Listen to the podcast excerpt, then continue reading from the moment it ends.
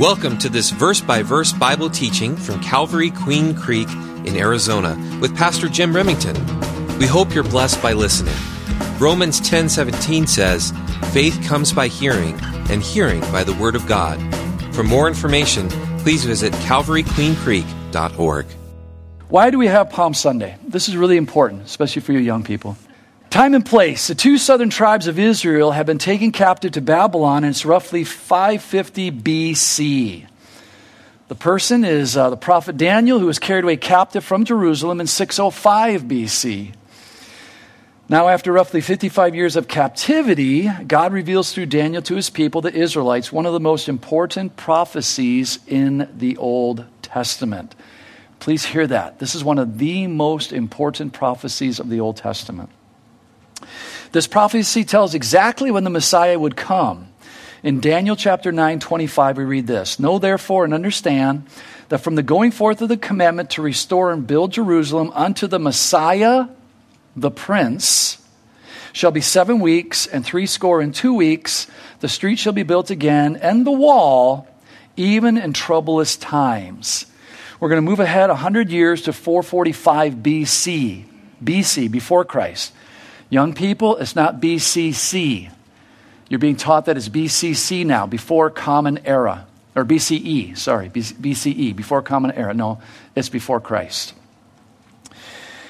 And so, if you'd like to turn to Nehemiah chapter 2, 1 through 6, 445 BC, Nehemiah.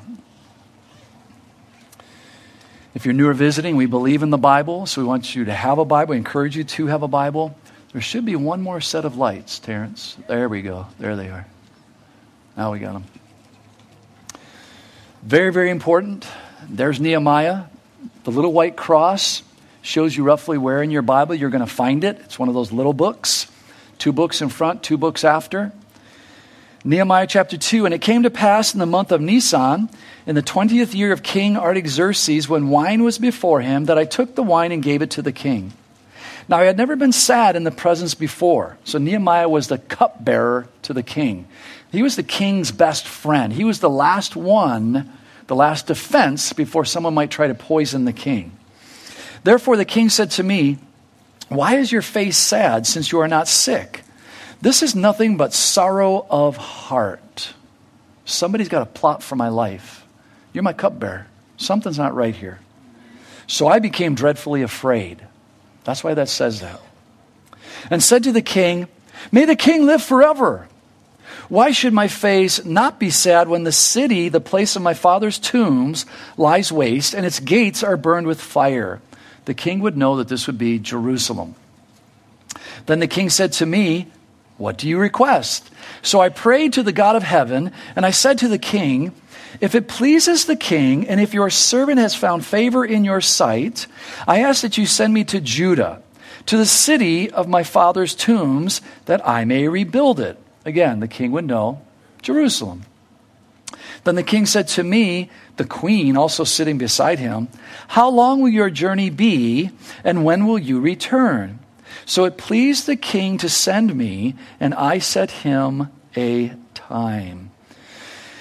Historical documents tell us that Nehemiah went before the king in the ninth month of Nisan, which is the March April time frame. You see, once the king gave the command to rebuild the walls, the prophetic clock spoken of by Daniel started ticking. This is very important. Keep this in mind. Because according to the Word of God, when Israel becomes a nation, when Jerusalem once again becomes the capital of Israel, the prophetic clock ticks. Jesus said, This generation shall not pass until I return. The generation that sees Israel, the generation that sees the capital city become Jerusalem again, that generation shall not pass. Very, very important, especially for you young people. In Babylon, which is located in modern day Iraq, there was a palace in the city of Shushan. In this city, there have been excavations that have produced writings that give us the exact date of that command to go and rebuild the walls of Jerusalem. Young people, you're going to be told that the Bible is irrelevant, it's archaic, um, there's, no, there's no historical facts behind it, blah, blah, blah. Well, let's see what happens here. Sir Robert Anderson, who lived from May 25th, 29th, 1841 through November 15th, 1918, gives us this information in his book, The Coming Prince. So if you'd like to do some research, feel free to do it. He was an investigator for Scotland Yard at one point in his life. He was raised in a Christian home and considered a theologian as well. So, from his investigation and research, he was able to come to the conclusion that the date was March 14th, 445 BC. He then took and multiplied the number of weeks spoken of by Daniel, the number 69 times 7, seven days in a week. Then multiplied that by 360 days, the Babylonian calendar. That was in the days of Daniel. And with that, he came up with a total of 173,880 days. Big whoop. Well, since then, or since there are 365 and a quarter days in the Julian calendar, you then divide 360 and a quarter into 173,880 days, and you come up with the date April 6th, 32 AD. Huh. This is the exact date when Jesus came in on a colt of a donkey. The exact date. Let's look at Luke chapter 19. This now gives us the background needed to truly understand the importance of this day. Why do we celebrate Palm Sunday? In no other time of history has such a day been prophesied. God spoke through the prophet Daniel to give the people the exact date. Jesus fulfilled th- over 300 prophecies. Now, there was a mathematician who did some research on how, what would that look like to, to fulfill seven prophecies? Just seven prophecies. Well, what does that mean? Like I could say this morning, there's someone here who has a bad back. Whoa, wow, I've really got it, huh? No, okay, so that, that's pretty wide. I'm pretty much going to be 100% correct, right?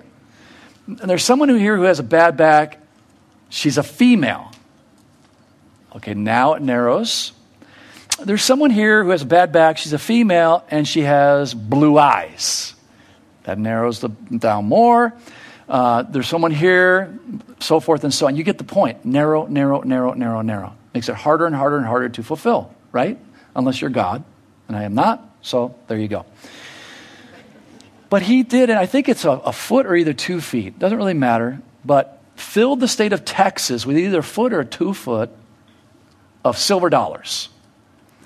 And he blindfold, he says, I'm going to blindfold one person, and you get one chance. I'm going to mark a silver dollar, I'm going to drop it in the state of Texas, and you get one chance, blindfolded, to find the silver dollar. Well, you're going to say, that's impossible. Exactly. With man, it's impossible, but not with God. It's very, very important. So look at Luke chapter 19. What's so important, especially you young people? You need to trust the Word of God. When Jesus had said this, he went on ahead, going up to Jerusalem. And it came to pass when he drew near Bethphage and Bethany at the mountain called Olivet, that he sent two of his disciples, saying, Go into the village opposite you, which would be Jerusalem where as you enter, you will find a colt tied on which no one has ever sat. No one. Loose it and bring it here. And if anyone asks you, Why are you loosing it? Thus you shall say to them, Because the Lord has need of it. So those who were sent went their way and found it just as Jesus had said to them. But as they were loosing the colt, the owners of it said to them, Why are you loosing the colt? And they said, The Lord has need of him. Then they brought him to Jesus, and they threw their clo- own clothes on the colt, and they set Jesus on him. And as they went, many spread their clothes on the road. So, for historical relevance, this is what they would do. They would show submissiveness. They would also honor King David or whatever king might be coming into Jerusalem after a victory. This is showing honor, tremendous honor. You are worthy of our praise. Verse 37 Then, as he was drawing near the descent of the Mount of Olives, which will actually go on uh, in April of 22, as long, as long as they do not require a vaccine. If they require a vaccine, I personally will not be going. You can get your money back and you can go on your own, but I will not be going. Or if they require us to have masks. I've done nine tours in Israel. I'm not going to wear a mask for 12 days in Israel. Not going to happen. So, but if you would like to join us, you can go on the website, you can get all the information. If you give any money, it's kept here locally, and we're not going to buy any tickets. We're not going to book any hotels until we absolutely know what the requirements are. So, if the requirements come back that they're going to be that strict, then we're not going, and you'll get all of your money back every dime, just so you know. You'll get all of your money back. So, it's in safekeeping, but uh, those are the parameters. I want to just let you know right up front. So then, as he was drawing near the descent of the Mount of Olives, the whole multitude of the disciples began to rejoice and to praise God with a loud voice for all the mighty works which they had seen. Now keep your hand there and go to John chapter 12, verse 13. Again, this is so important. The exact date, guys. The Bible. God is outside our time realm. It's not hard for God to do this. Nor the religious book has prophecy in it, because they'll be found out to be wrong. Just the Bible. Can't be 90%, 95%, got to be 100%. John chapter 12, verse 13. Took palm, branches of palm trees and went out to meet him and cried, Hosanna! So, what's Hosanna? Hosanna means save now. Save us now. What are they saying? Save us now from Rome. What might you be thinking? Save us now from our presidents. Save us now from the Senate. Save us from the Congress. Save us, save us. If this is God's will to take us down, I'm praying your will be done and save people. You need to bring the institution down. God, your will be done. But use me, use us to maybe get somebody saved out of the institution so that they don't make the institution higher than God. Blessed is he who comes in the name of the Lord, the King of Israel. So when a Mormon or a Jehovah Witness or a Muslim or anybody says to you, well, you know, Jesus never claimed he was God, the Bible doesn't say that he was God, you can take them to these verses and go, no, they know that he's God. They're saying it right here. Now go back to Luke 19. Keep your hand in John. Keep your hand in John. Seeing if you can do this. Hmm.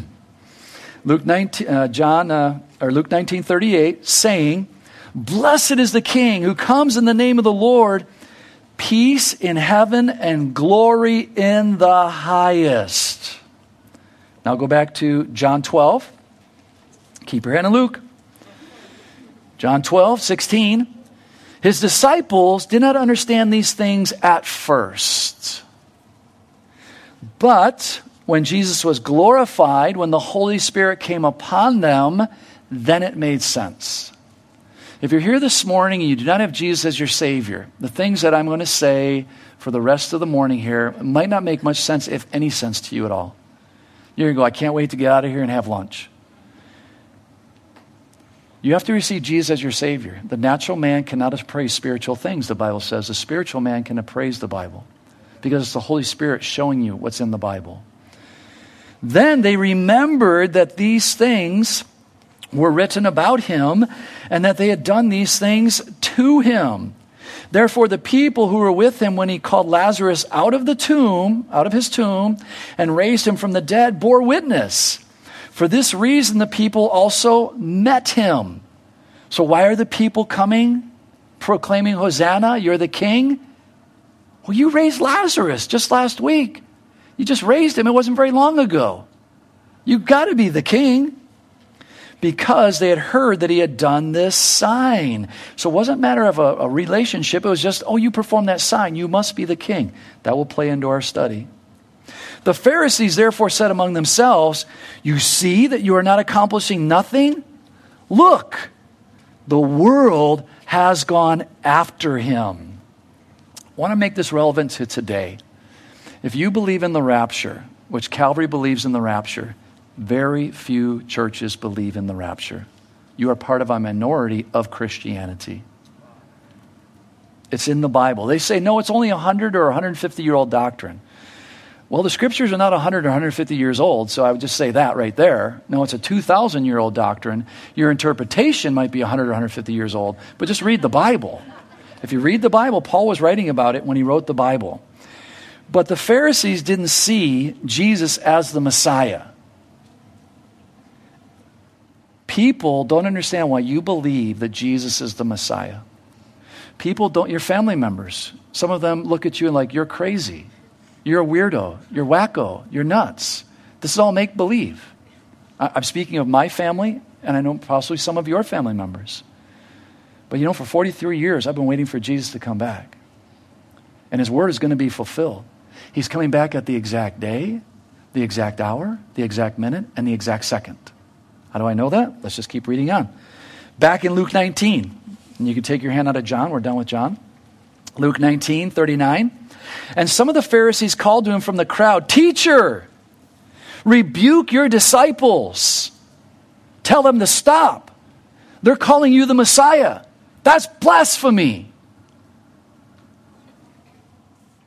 But Jesus answered and said to them, I tell you that if these should keep silent, the stones would immediately cry out.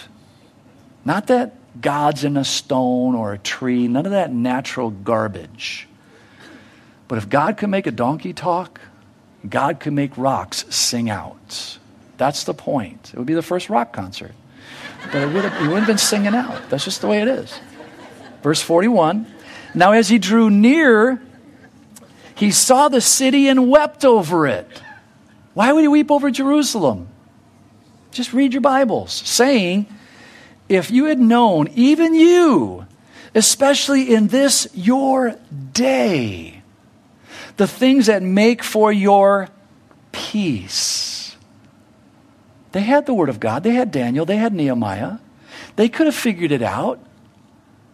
The scribes, the Pharisees, the religious elite, they could have done all of these calculations themselves, and they could have said, This is it. This is the Messiah. He is literally the Messiah. This is the exact day. You see, God, guys, God is exact. And Jesus is coming back. I, I personally believe in the fall.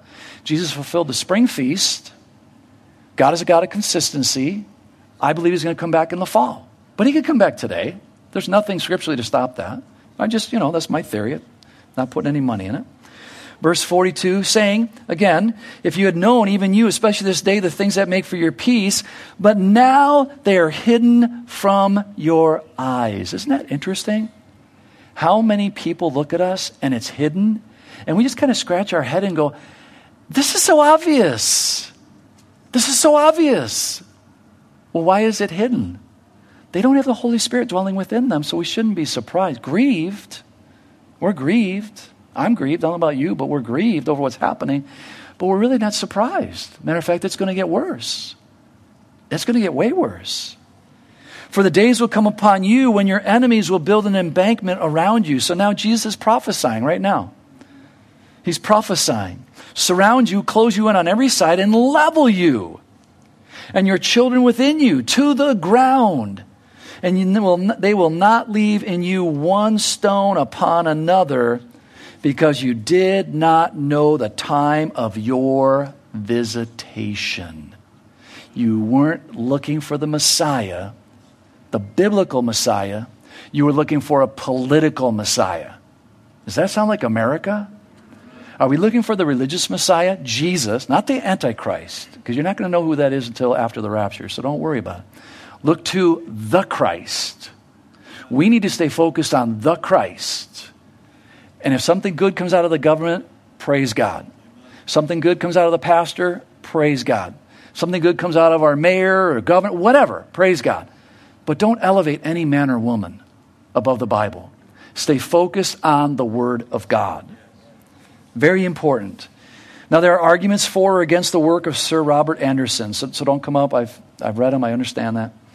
But it sure is impressive because God is exact. And see, since he is outside our time realm, why should it surprise us that he got it right? Is Jesus coming back for his bride, the church? The church. Not for Christians. Because Mormons now say, well, we're Christian. So you have to be very, very specific. Are you a Bible believing Christian? Do you believe that Jesus is God? Not a God, Jehovah Witness, that Jesus is the Son of God, the Savior of the world. Do you believe that? Oh, no, I, no, he's a great prophet. No, he's a good teacher. No, he's, he's the uh, spirit brother of Lucifer. Well, you're not a Christian then. So don't tell me you're a Christian. You, you say this in love. You gotta, you gotta help them because they think they're a Christian. They like Jesus Christ on their badge. Most of them have no idea what Christ means. It's the anointed one. Hebrew, Messiah, the anointed one. That's what Christ means. So we're either following the Messiah or not. Yes, and there's an exact moment in time when he will come again, even in the midst of a perverse generation we need to look up. We'll wrap this portion of the study up with Matthew 24 27. Uh, back when I was working, uh, I think I was, uh, I don't know, it was my early 20s. I was in a machine shop, and there was a man there, and we were talking about Jesus on our break. You're not paid to teach or preach, you're paid to, te- to be the best Christian example, best employee on the job site. But he made a comment, yeah, the Messiah is going to come from here, and I forget where he said, a state or a country, wherever it was. And I said, mm, that's not what the Bible says. Yeah, show me. And so I, I, took him to Matthew, read all of it to get the context of it. But this says it, Matthew 24, 27. For as the lightning comes from the east and flashes to the west, so also will the coming of the Son of Man be. He's coming from heaven. So we're to look from heaven, and that's why we had that mural painted. Jesus is literally coming from heaven, young people. He's not coming from Washington, D.C. He's coming from heaven, and He's coming on time. And especially you young people, I'm glad that you're in here sitting as we look at 1 Corinthians, because you might be here because your parents dragged you here. They dragged you here because they love you enough to drag you here. But at the end of the day, your parents, nor the pastor, nor anyone else can make you believe in Jesus, can make you live the faith, can make you read your Bible, can make you do any of those things. It has to become a personal relationship. And that's what your parents are praying, or your grandparents, or whoever might be bringing you, is that you would receive Jesus as your Savior and believe in the Bible. And this is just one small example 300 prophecies Jesus fulfilled. This is just one small example of how accurate God is. And when Jesus says He's coming back, He is coming back. He is. Well, Corinthians, 1 Corinthians chapter 1. Let's get into the next portion of the study. That was a study before the study. We're going to cover verses uh, 22 through 25. Did it the first service, we'll do it again. Mankind was, is, and always will be seeking after the wisdom that this world tries to offer. And in their minds, there's just too much to lose otherwise. You see, the wisdom of this world is focused on the intelligence of man. We're so bright that we're confusing putting curriculum into the public schools, confusing them on whether they're a boy or whether they're a girl. We are so bright. Which automatically shows its limitations, by the way. You see, we're limited in our wisdom, it's, it's very temporal. You see, the wisdom of this world is focused upon the interest of mankind. The wisdom of this world is focused upon the inner illumination of mankind. After all the centuries and man's sincere attempts, mankind has made no serious strides towards stability through the wisdom of this world. How can I make that statement? But rather, we see a world that appears to be spinning out of control more than ever. Diseases are running rampant from just basic hygiene. Do your own studies. From basic hygiene, there are still countries where diseases are running rampant. We take it for granted. We go to a bathroom, we have soap, we have water. We take it for granted. There are still countries that do not have that. And so they're still having diseases and illnesses due to that. Yet we're so smart. Violence is continuing to rise, and people are, of true Christian faith are becoming harder to find because the Bible is not appealing to the intellect and it's supposedly irrelevant. The cross is not appealing to the intellect, but rather repulsive to the natural mind. As believers, though, it's vital that we remember that it is only through the message of the cross that true wisdom is found. Not a show of hands, but I would encourage you to think in your, about your own life how wise you thought you were before you came to know Christ. And the life that you were living, you thought you were so wise and you had it all together and you were making such great strides. And then maybe the world imploded on you Maybe something very drastic happened to you and you were brought to your knees. You were brought to, the, to your face. And you realize, you know what? I'm not as smart as I thought I was. And if you're sitting here today and you haven't arrived at that place and you're going to prove God wrong, let me tell you right here, right now, you won't. You will get to that place sooner or later. So just remember this God loves you. He sent his son to die for you. He'll never send you hell. If you reject him, you're sending yourself to hell by saying, I don't want nothing to do with you and I don't want nothing to do with your Bible. Free will. Father, we thank you and praise you for the morning. We thank you for your goodness, your faithfulness, and we thank you for the cross as we're going to study this morning. If it was not for the cross, none of us would be here this morning as believers. We'd be doing dumb things, most likely. We'd be destined for hell.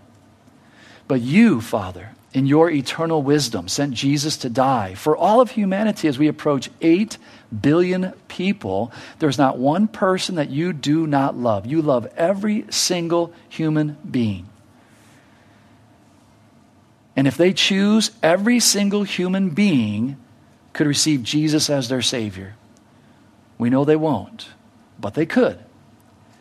And so, Lord, we pray for anyone in this room right now, us as believers, we intercede in that spiritual gap Lord, we pray, re- remove the blinders from their eyes. If there's anyone in our midst this morning that does not know Jesus as their Savior, remove the blinders from their spiritual eyes that they might see their need for a Savior this morning. And Father, I pray for the gift of teaching. In Jesus' name, amen. Amen. I think I'm hearing a bell. So do me a favor when you come to church, turn your phones on to vibrate or off. Turn your alerts off because I'm easily distracted. And then when I get distracted, I get a little flustered, and then that limits the Holy Spirit in my life. So do me all a favor. I have a hard enough time up here as it is.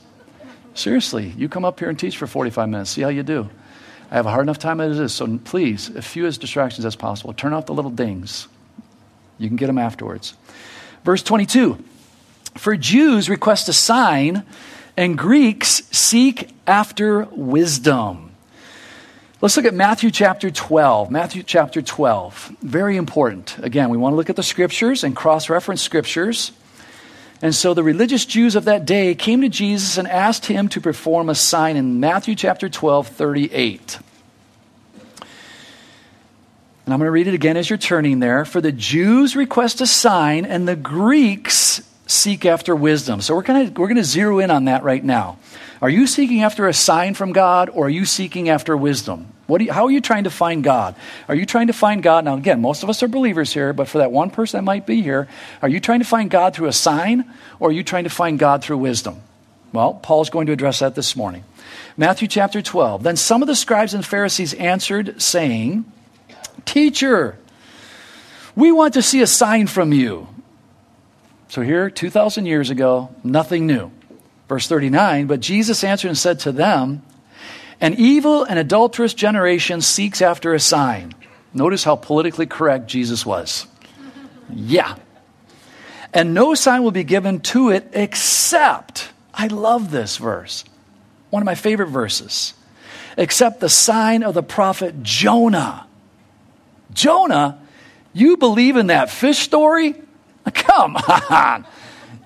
Some guy got swallowed by a fish? Give me a break. You know, this is 2021. Why don't you get into reality? You're such a weird Christian. Here's Jesus. And what does Jesus go on to say? For as Jonah, so he confirms that there was a man named Jonah. What does he confirm next? Was three days and three nights in the belly of the great fish. So you got a problem if you're an unbeliever. Or if you're a believer and you don't take the whole word of God as true. Jesus is a liar. Because he just said there's a Jonah, and that this Jonah was three days and three nights in the belly of a whale. So if you don't believe in the Word of God, then Jesus is a liar. So why are you a Christian? That doesn't make any sense. You're following a liar? If you're an unbeliever, you have to make a decision. Jesus is a liar, or he's telling the truth. If he's telling the truth, why aren't you believing him? Why aren't you receiving him as your Savior? If Jesus lied, then he's not God, because God cannot lie. So will the Son of Man, notice here what he says, so will the Son of Man be three days and three nights in the heart of the earth. He was showing even to his disciples, I'm going to die, But just as Jonah got spit out of the whale and then went on to minister to the Ninevites, I'm coming out of the grave. I'm coming out of the grave. They, they didn't get it. You see, the religious elites asked this question during the Lord's second year of ministry. After he had already performed many physical healings of the blind, the deaf, cleansing of the lepers, literally healing the lepers, which is still impossible to do today. They can keep it at bay, they can stop it, but they have not found a healing for leprosy yet. And raising the dead. So, what does this say? They were really not seeking after a sign so that they might believe, but that they might have something to accuse him of. And maybe that's you today, as a believer or even an unbeliever. You really don't want to believe, you just want to accuse God of something. It hasn't changed. We still see people asking God to perform a certain sign, and then they'll believe. It's like that person who is trapped in a spot of despair, and they cry out, God, you know, if you get me out of this, I will serve you all the days of my life. I'll do it. I'll serve you. God gets them out of that, and do they fulfill their part? No. No, that was just coincidence. Give me another sign. You see, it just confirms how often people still seek after God through signs. Because remember what we're talking about here? For Jews request a sign in 1 Corinthians 1.22. Are you seeking after signs? Are you seeking after wonders? Through signs, yet they will not accept him. You know, they'll look for a crying statue. A certain feeling or emotion a healing. How about finding the Lord in a tortilla?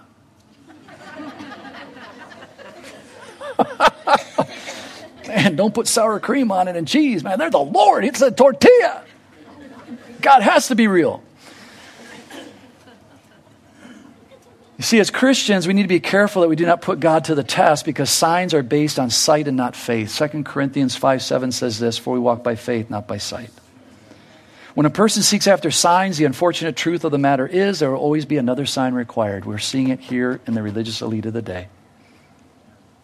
So Paul makes this observation, and it's still true today. The Jews still receive, require a sign, and they will end up following the one who will perform them. He is called the false prophet in Revelation 13 13. He will have power to perform incredible signs, yet these signs are not of God. They are signs that have originated from the pit of hell to deceive mankind during the tribulation period. Again, be careful about asking for a sign or signs. Instead, do as the scriptures teach us to do ask for more of the Holy Spirit, and then trust that God is truly leading you. You know, the whole fleece thing. I didn't say this at the first service, it just came into my mind, so maybe this is just for one person here. The whole fleece thing, there's nothing scriptural about putting out a fleece before God. Nothing scriptural at all. So if you do that, uh, I just want to encourage you read your Bible. There's nothing scriptural about it. Matter of fact, the guy that did that didn't trust God. Well, God, if you do this, then I'll trust you. Oh, that happened. Well, that was just a coincidence. Let's flip it up. God, if you do that, then I'll know you're real and I'll finally trust you. Did he finally trust him? No. He gets down to go into battle, and the Holy Spirit says to him, Hey, Gideon, you know, if you're afraid, if you're afraid, go down to the camp. What does Gideon do? He goes down to the camp because he's afraid. And then he hears that he's going to win the battle from the enemy. God already told him he was going to hear he was going to win the battle. But he had to have a sign and a sign and another sign. Be careful, Christians, be careful of signs. Be very, very careful of signs. They can be a great distraction to you. You see, when we're in the Word, focusing on His will, when you're praying, seeking after His will, He's not going to give you a rock, a serpent, a scorpion. He's going to give you more of the Holy Spirit so that you might walk by faith. Well, let's look at the Greeks. Because it says here the Jews request a sign, and the Greeks seek after wisdom, or the Gentiles. They think that they can find out who God truly is by sitting around and debating who they think He is. Athens is the main philosophical arena during that era, which the city of Corinth was close behind. The Christians at Corinth knew what Paul was trying to communicate, you can't gain a personal relationship with God through an intellectual or reasoning mindset. It's not going to happen. In other words, if you're trying to figure out God before you accept his plan of salvation, it will not work. Why? Isaiah 55 says this For my thoughts are not your thoughts, nor are my ways your ways, nor are your ways my ways, says the Lord. Right there, he shows us the first problem. We do not think like God, we think like humans. Very short sighted and self absorbed. In 55 9, it goes on to say, For as the heavens are higher than the earth, so are my ways higher than your ways, and my thoughts than your thoughts. If you were God, would you have saved yourself? Let that sink in. Would you have sent your one and only Son to die for you? Were you worthy to be saved? Thank God. It's not dependent on you or me. Romans 11:33 says, "Oh the depths of the riches both of the wisdom and knowledge of God, how unsearchable are his judgments and his ways past finding out."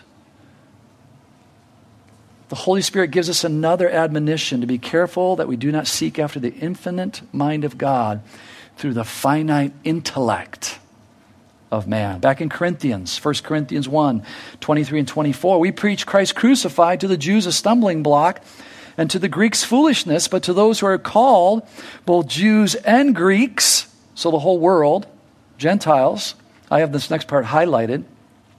Christ, the power of God and the wisdom of God.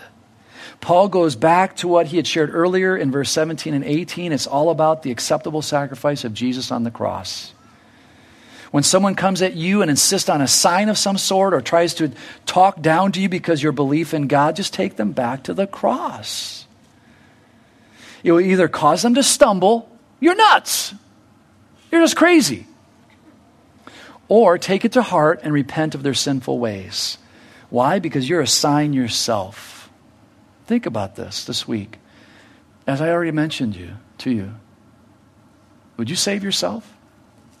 Would you send your only son to die for you? I mean, if we're real with ourselves, going back to our BC days before Christ and the way we were living, if we were honest with ourselves, we'd probably say, most of us would probably say, you kidding? I was worthless. I was doing nothing but serving the devil. Why would I sacrifice? And, and, and hopefully you would receive. Maybe you won't. Why would I sacrifice my only son? I don't even know, because I'm not God, I don't even know if you're going to receive the Christ. But God is outside our time realm, so he willingly sends his one and only Son. You see here in this verse that it is the one who fulfilled the scriptures of the coming Christ that has all power and wisdom. No one else can make that claim, not you or I. Just keep pointing people back to Jesus. It's God's responsibility to do the rest. You know, I think in our early Christianity, and no show of hands, but I think for, for me, I'll speak for myself. In my early Christianity, I got the impression that I saved people. And some people even say that. Well, I saved so and so. And I get what they're saying. They're young in the Lord. Um, they haven't gotten to that realization that we don't save anybody. We water, we plant, we fertilize. We're the hands and the feet of God. God saves. But I think what happens to a lot of Christians is because they don't save anyone, they basically say, What's the point? I'm not going to witness anymore. What's the point? I'm not seeing anybody saved. I haven't saved anybody. I haven't prayed with anybody. What's the point? And so they stop watering, they stop fertilizing, they stop planting because they're the problem. It's a great tactic of the enemy. And if that's you, if I'm talking, if the Holy Spirit's talking to you, put those aside and start planting, start watering, start fertilizing. And if God allows you to pray with someone to receive Jesus, which I have not done hundreds of hundreds of times, I've done just a few times, maybe 10, less. Just so you know, if the fruit's ripe, the fruit's ripe. If it's not, it's not. But it is such a privilege to pray with someone to receive Jesus. But no, don't negate everything else. Because what you and I are doing is just what Paul's going to share. We're just doing all that. Jesus even says this. You think you've got it all together? You're just reaping what everybody else has sowed, you disciples. You're just reaping what everybody else has sowed. Don't think it's you. It's me, it's the Holy Spirit. So I want to encourage all of us keep planting, keep watering, keep fertilizing. And if God allows you to pray with somebody this week to receive Jesus as their Savior, cherry on top. Cherry on top. But no, don't negate the others, guys. Don't negate the others. Just keep pointing people back to Jesus. It's God's responsibility to do the rest. We'll finish up with verse 25, 1 Corinthians 125. Because the foolishness of God is wiser than men, and the weakness of God is stronger than men. Foolishness is absurd. Weakness is feeble. Mankind is living in outer space, but we can't stop world hunger. Isn't this kind of incredible? We'll spend billions and billions and billions and billions and billions and billions of dollars to put somebody up in a space suit inside and think we've arrived, and millions of people are going to die of starvation this coming week, the next seven days. This is reality. Hello, 21 millions of people will starve to death this coming week. That's just stats. That's just stats. Yet we have all the capabilities to provide for the whole world. But corrupt governments will not let that food in. It goes back to the heart of man wickedness. Mankind has created technology that can extend life, human life, so to speak, by years. Matter of fact, if you go back to 1900, the average lifespan, I used to think it was 35, it's, it was 42.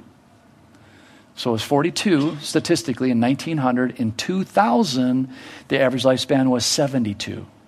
So in 100 years, due to modern med- medication. God knows the number of our days, so we're not going to get out of that appointment. But theoretically, due to all of that, we improved lifespan by 30 years. Yet, sexual sin is rampant and killing of babies in the wombs by the millions. Wait a minute, I thought that website that's by the government said from conception. Young people is from conception. Abortion is murder. Abortion is murder. And there's no call for murder. Even though we think that we've arrived and achieved great and lofty goals as mankind, they mount up to a small stack of pennies in the wealth of a millionaire. This is just my little illustration. It's not much, but God is the billionaire, and mankind has the pennies. It's like that guy that uh, took a bar of gold to heaven when he died and he had a bar of gold and he was so excited that he could take a bar of gold to heaven. I'm going to give God this bar of gold. And when he got to heaven, he found out that the streets are paved with gold. He brought asphalt to heaven.